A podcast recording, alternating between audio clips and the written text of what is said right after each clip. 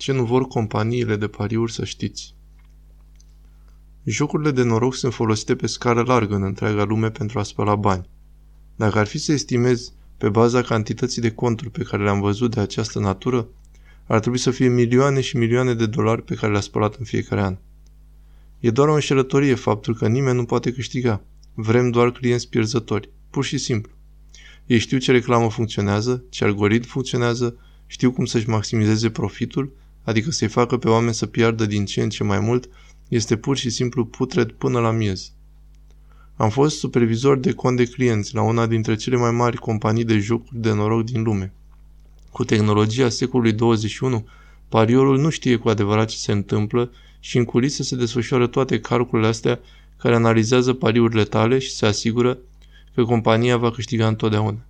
Clienții sunt clasificați în funcție de profitabilitatea lor, așa că dacă un client pierde milioane de dolari, este etichetat ca VIP și doar cei mai buni angajați ar vorbi cu ei.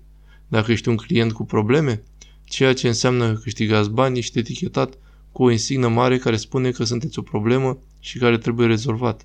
Evaluarea riscului este realizată de un algoritm cât de mult au pierdut în comparație cu orice alte valori pe care companiile le decid. Ratingul de risc îi oprește în esență pe câștigător să parieze și dă drumul pentru oricine pierde, așa încât să poată pierde din ce în ce mai mulți și mai mulți bani. E o caracteristică de design pentru a se asigura că cei care pierd au voie să piardă mai mult.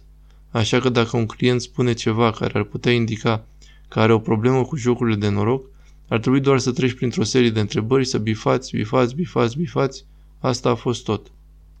De apeluri de sinucidere trebuia să se ocupe doar un manager senior, dar am avut un manager care mi-a spus că trebuie doar să ia o decizie bazată pe amenințare și să o respecte și că nu a contat odată ce au închis telefonul, deoarece ei nu știau dacă au dat curs sau nu cu amenințarea lor, așa că nu a contat.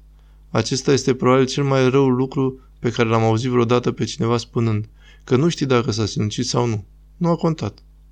E un lucru cunoscut în industrie. Jocurile de noroc sunt utilizate pe scară largă în întreaga lume pentru a spăla bani.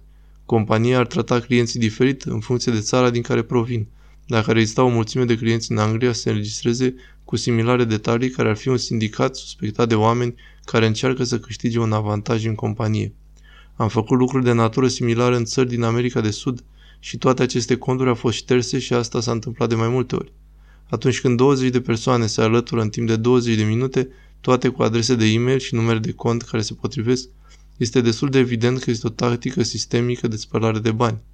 Dacă ar fi să estimezi pe baza cantității de conturi pe care le-am văzut de această natură, ar trebui să fie milioane și milioane de dolari pe care le-a spălat în fiecare an. Și asta e doar o companie. Când îți dai seama că companiei nu-i pasă de oameni, te face să te simți consternat și oarecum dezgustat în tine, pentru că știi că ajuți o companie să dăuneze oamenilor și practic să rănești în mod deliberat oamenii, deoarece cultura este că totul este despre venituri. Distruge viața oamenilor, le ia banii, le distruge familiile, personalul e fie îndoctrinat, fie nefericit și apoi pe deasupra a schimbat ceea ce este sportul. Dacă sunteți pe cale să intrați în pariuri, nu vă înșelați, nu puteți câștiga. Niciuna dintre aceste companii nu vă va permite să câștigați pe termen lung, așa că nu vă deranjați.